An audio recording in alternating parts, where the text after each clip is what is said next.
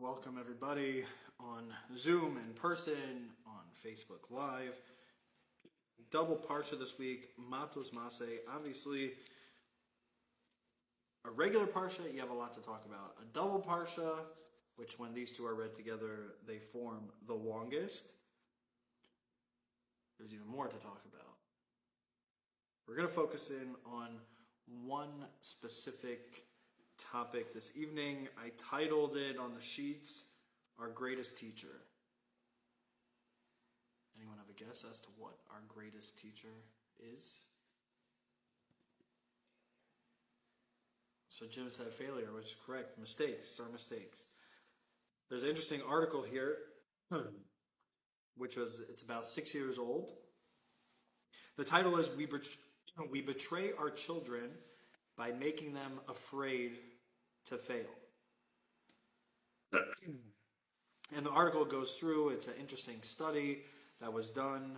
Um, West Point, the training academy for aspiring Army officers in the U.S. Um,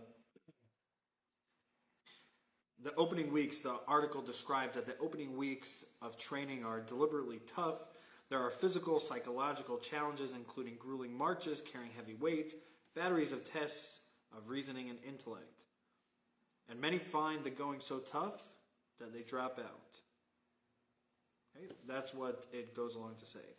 There was a lady in, in 2004, psychologist Angela Lee Duckworth. She tried to find out whether she could measure something called the grit of new recruits. Her questionnaire had little of the sophistication of the WCS, which is the whole candidate score. It was a five minute survey asking respondents to rate themselves from 1 to 5 on 12 statements, such as setbacks don't discourage me, and I finish whatever I begin, 1 to 5. And the results were clear, she writes. The grit rating was significantly superior predictor of getting through the West Point than the WCS, the whole candidate score. And clearly, what the test showed was those who rated higher in terms of setbacks don't discourage me, I finish whatever I begin, those types of questions were the ones that were going to succeed. And she writes a very, or the article writes, something that's very important to highlight. And again, how we are affected by society, how we are affected by what we see, what we read, what social media pictures we may be exposed to where we think, oh, wow. When you look at, let's say, the Forbes 400, the Forbes 500, the wealthiest people, the billionaire list. So we're like, oh, wow. Yeah, some of those people didn't have to work a day in their life.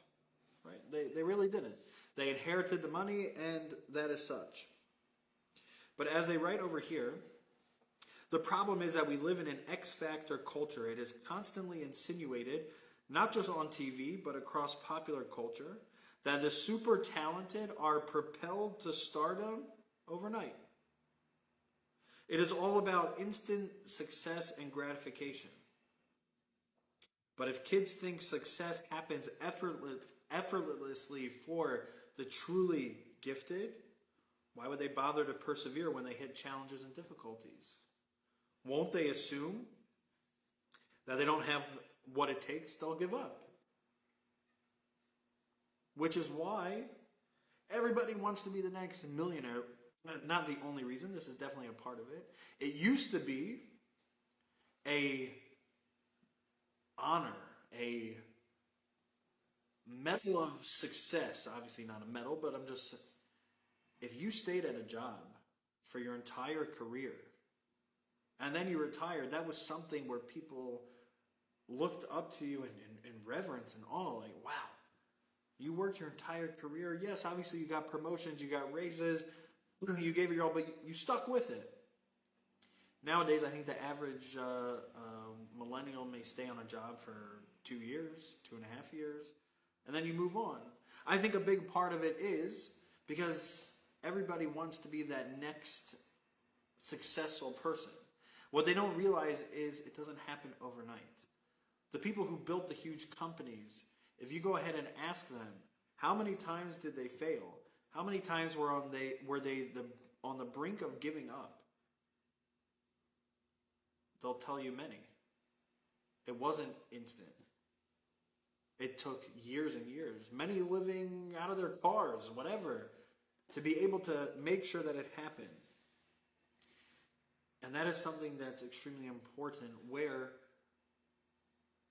not only can we not be afraid to fail, but when we do fail, how do we view our mistakes? Do we learn from them? Or do we continue to repeat them? All the mistakes that are made that we never learn from, history continues to repeat itself. We may there may be slight nuance of a difference in terms of yeah, it wasn't exactly like this when it happened 100 years ago, but it's very similar. Same mistakes are made, same mentality, and we end up repeating the same exact thing.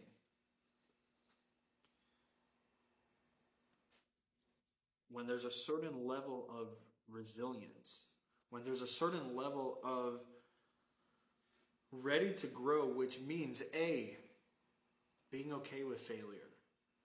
And then when it comes time where I do fail, which we all are going to, do we view the mistakes as, as I've called them, our greatest teachers? Or do we kind of shy away from them? Do we kind of avoid them? Do we kind of not really listen to them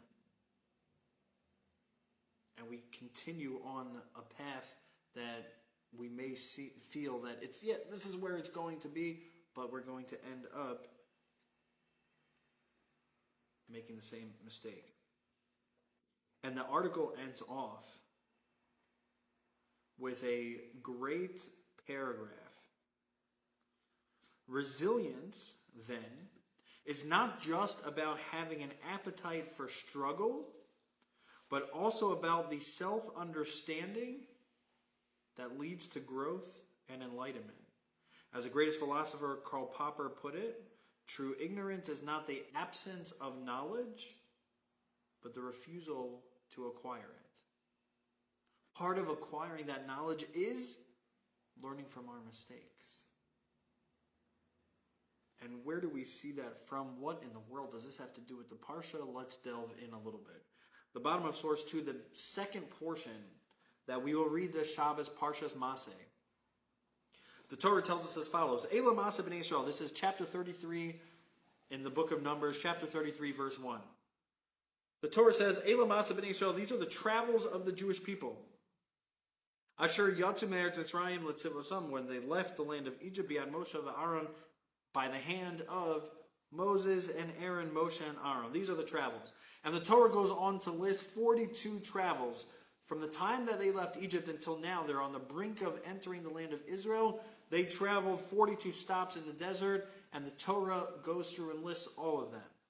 Not just list them, but a lot of the names where the Torah describes were where tragedy happened, where the Jewish people sinned. And Rashi says as follows What is the point of listing all the travels? Who cares? If you go ahead, I just did a, a, trip to New York. We drove. So if I go ahead and tell you, oh, how was the trip to New York? Oh, well, well, let me tell you. First, we drove through this county, and then we drove through that county, and then we turned right on the this highway, and then we passed this county and that county and this county and that. You look at me like, why do I care? Why are you telling me? How was a drive from Louisville to New York? That's all I care about. Where you stopped, what route may be the route so I know traffic, avoid, okay, fine.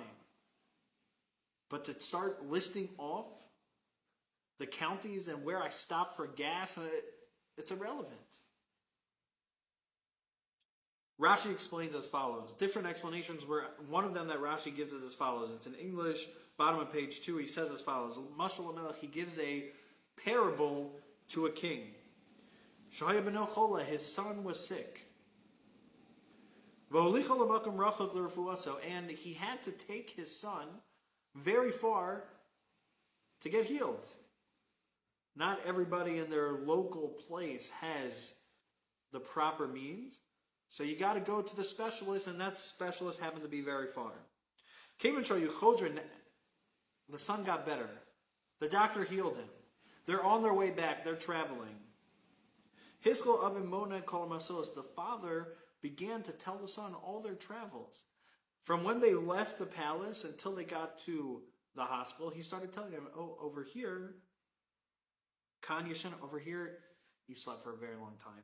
Over here, you had a really bad fever. Over here, you had this. Over here, you had that. So on and so forth.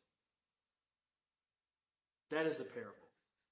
That is a parable that I give. Now, with any parable, we have to explain what in the world does this have to do. Very nice. Okay, you give a parable to explain this concept. Why are we listing off the travels? So, so far we've got the story. Father and a kid, the kid is sick, they're traveling along, and as on their way back after the kid is healed, the father's telling him all the different places places they stopped at because something happened with their son. So the Bartenura, one of the great, not the wine, but the wine comes from where he was from. One of the great Tosos commentaries. He explains what the actual parable is because Rashi doesn't finish off with what we're trying to learn from it. How does this answer the question? And he says as follows He says, We, the Jewish people, were that sick son. When we were in the land of Egypt, we were seeped in idol worship. We were involved with other sins. We were on the 49th level of impurity. We were extremely distant from God. God took us out of Egypt, brought us to Har Sinai, Mount Sinai, to give us a Torah, and brought us throughout the desert to heal us from these sins and to teach us Torah. So we were so low in the land of Egypt God brought us to Mount Sinai to give us a Torah and took us on a journey in the desert to teach us a Torah, to heal us, to remove the idol worship and the stains of the previous sins that we have done. Says the Bartenura, Bartenura, Caitlin Shayu now that we're coming back, what does that mean?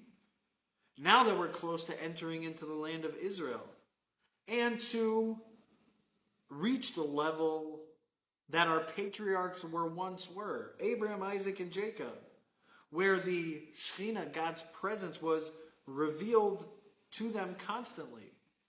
We have now attained such a level, we are on a level of holiness as we're about to, the Jewish people.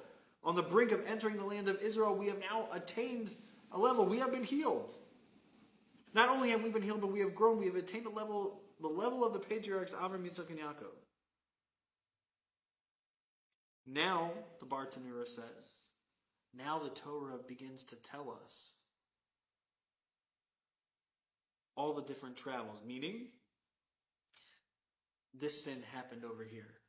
Over here was the episode of the golden calf. Over here was the spies. Over here was the daughters of Midian. Over here was Amalek. Over here you complained about the meat. Over here you wanted to indulge in your physical pleasures. He starts going through, the Torah starts going through all of these.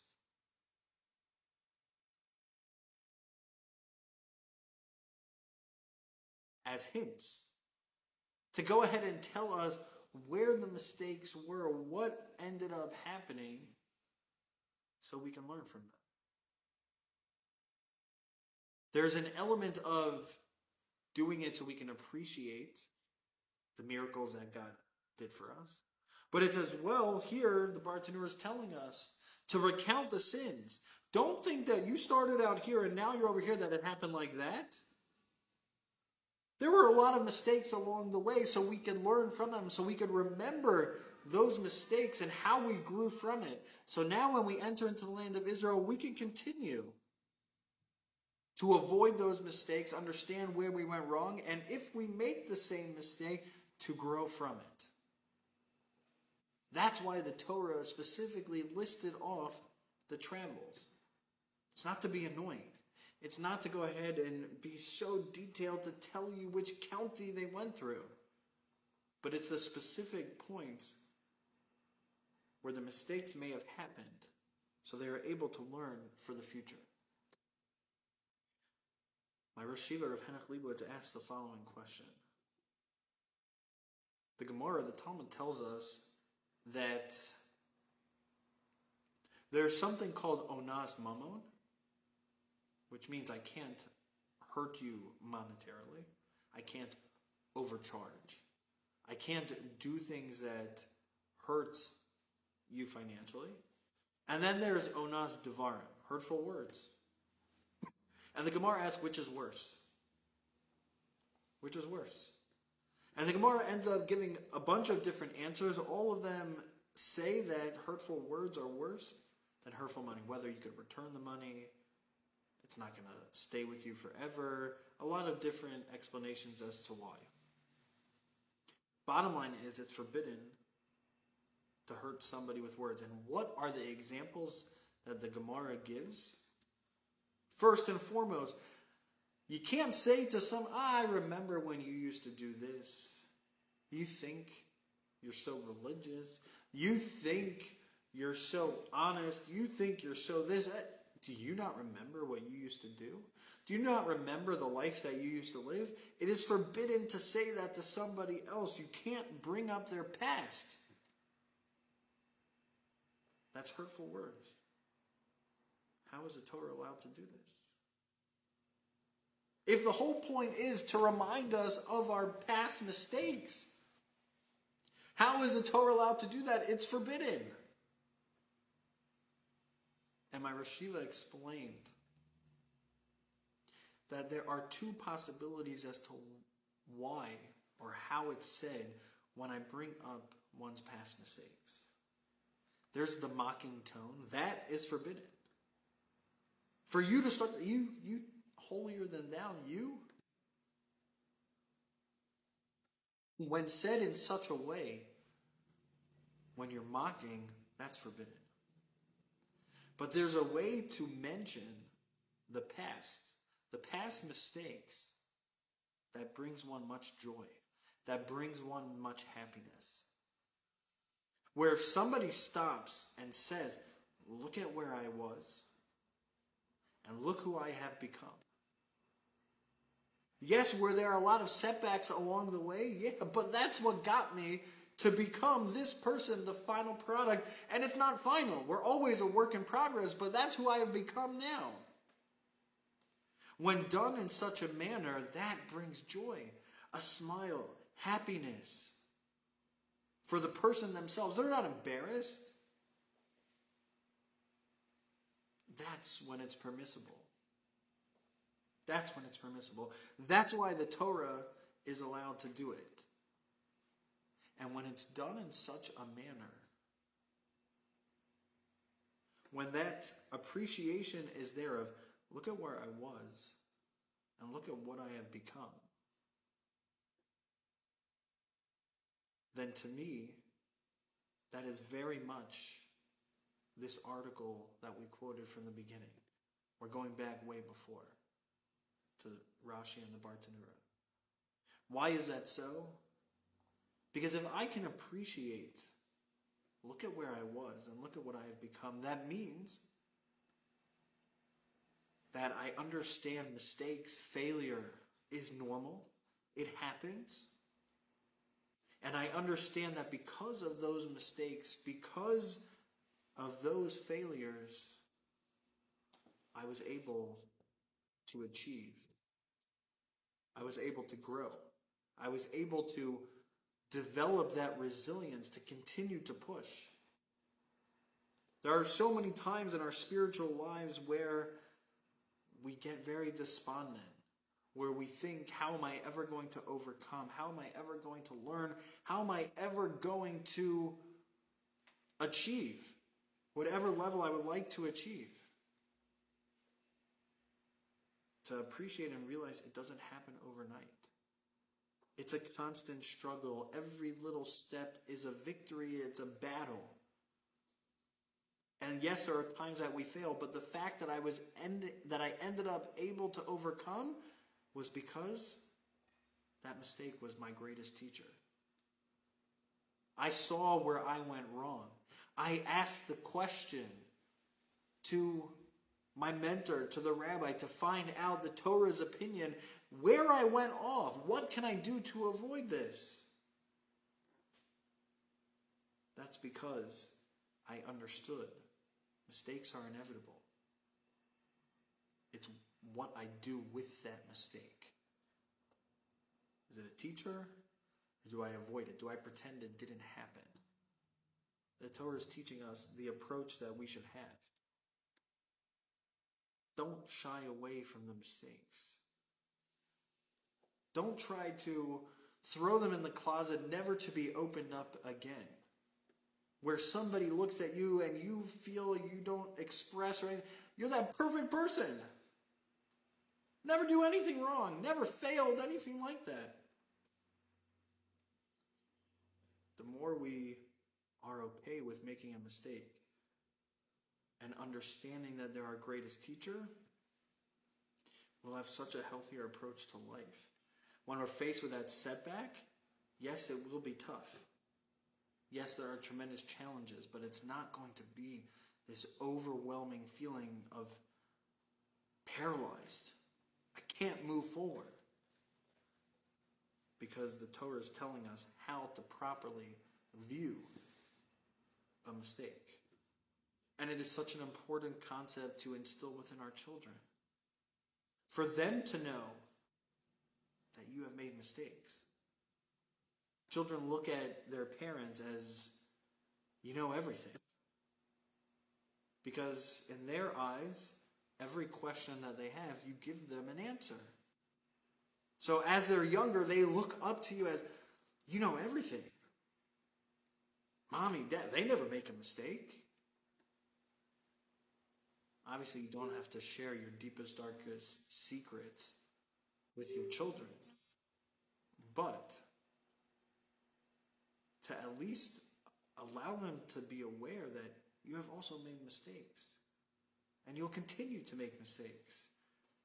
It's the approach that we have to them that will differentiate how we go ahead and move on from them. Are they okay? And are they our greatest teachers? But it's a tremendous challenge. It's a tremendous challenge because when we make that mistake, there are times that it can be paralyzing. There are times that we feel that you have done something so wrong that I just can't move on. And we see that from none other than one of the greatest people to ever walk the face of this earth, Aaron, Aaron the, the first Kohen Gadol, the high priest. The bottom of page 3, the Ramban, Nachmanides, in Leviticus chapter 9, verse 7. In Parsha Shmini, at the dedication or the inauguration of the tabernacle. So God tells Moshe, Aaron, you, it's your time now. You're about to offer the first sacrifice. And Moshe tells him, Krav el Mizbeach, come close to the Mizbeach, the altar. And all the commentaries are bothered by what exactly is this language of come close to the altar? What Moshe has to tell you that? Just say come to the altar. Like, come close to the altar. Hey, go to the altar, Aaron, and do your job. The Ramban Nachmanides tells us as follows that Aaron saw in the Mizbeach, the altar, Ketavne Shor, that it had the appearance, there was some kind of something there, whether it was the pole or whatever, that had the appearance of an ox. V'haya misyari mimenu, he was very afraid. Therefore Moshe went over to him and said, Aaron, Achi, Aaron, my brother, Lo tiru mimasha atam misyari, I see don't be afraid with what you're afraid about. I see that it looks like an ox. God wants you to come close to this altar. Why did Moshe have to say that? Because Moshe understood, as Nachmanides says, because Aaron was so holy. The Kohen Gadol, the high priest, the only sin that Aaron did, that he had on his conscience was the golden calf. The sin of the golden calf, which even that, he didn't condone what happened. He had noble intentions.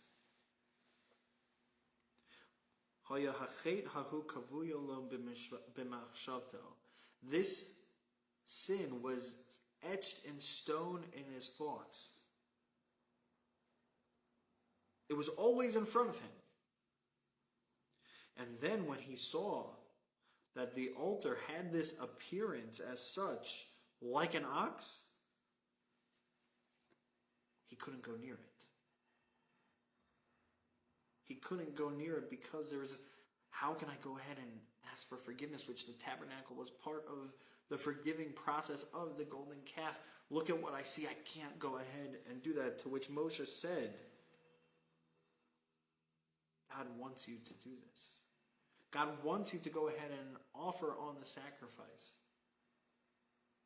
Aaron was an extremely healthy in terms of emotionally individual. He was somebody who was one of the greatest people to ever walk the face of this earth, yet a mistake that he made was so paralyzing. It overtook him that Moshe had to say to him, No, no, no. I see what you see, and that's not the message. I, God wants you to go ahead and offer this sacrifice. To appreciate, yes, on the one hand, as we mentioned, that mistakes are bound to happen. To appreciate that they are our greatest teachers. But at the same time, don't fool ourselves to think that that's always going to be my approach. Don't fool ourselves to think that I made a mistake and I'm just going to move on from it. There are times, as we see from our own, that it is extremely difficult to do. That it could be etched in our mind forever. Yes, we do so many, so it's hard to pinpoint one specific that may be etched in our mind for Aaron, who only did that one. So, yes, it was easy for him to always focus on it. But if we stop and think on our lives, there are some mistakes that we beat ourselves up about more than others. Some we don't even pay attention to. But others we really kick ourselves. How could I have done that?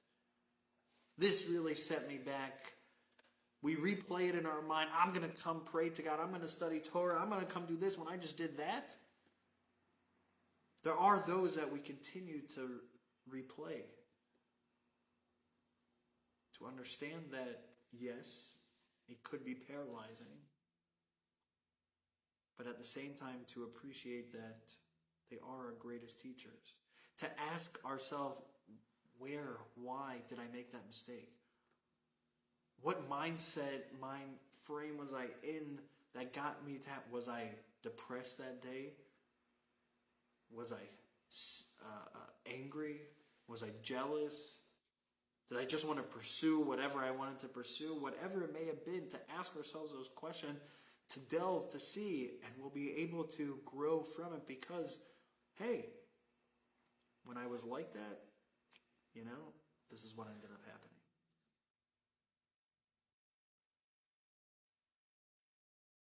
And when we make those mistakes, it's extremely important to frame it as well. To be able to move on from that paralyzing fear. The Torah tells us the second mistake that ever happened in this world. Genesis chapter 4, verses 6 and 7. Cain and Abel. And I may have mentioned this many times, but it's a fundamental Sforno concept that we should really replay every single day of our lives. Cain kills Abel. God comes to him. He's on the ground. Cain is on the ground. He's very upset. And God says to him, Yomer Hashem Cain, God says to Cain, Lama why are you so angry? Velama naflu panecha, why are you fall on your face? God says, "Halo imtativ se'ez v'im lo se'etiv lepesach chatas rovet." That if you do right, if you go on the correct path, then you'll you'll you'll go on the good path. But if you don't, then sin is going to continue to be with you. The Sforno comments and says, What was God asking? Why are you angry? He says, God says, Why are you angry? Why should you be angry? Look at what your brother did. He did something that was appropriate. Why are you angry at that? I didn't do anything to show favoritism. It was a very simple equation. But then, Vilama naflu panecha, why'd you fall on your face? The Sforno says as follows. Ki kishiyesh lekilkol, when we do something wrong, when there's a disgrace, when we have committed something,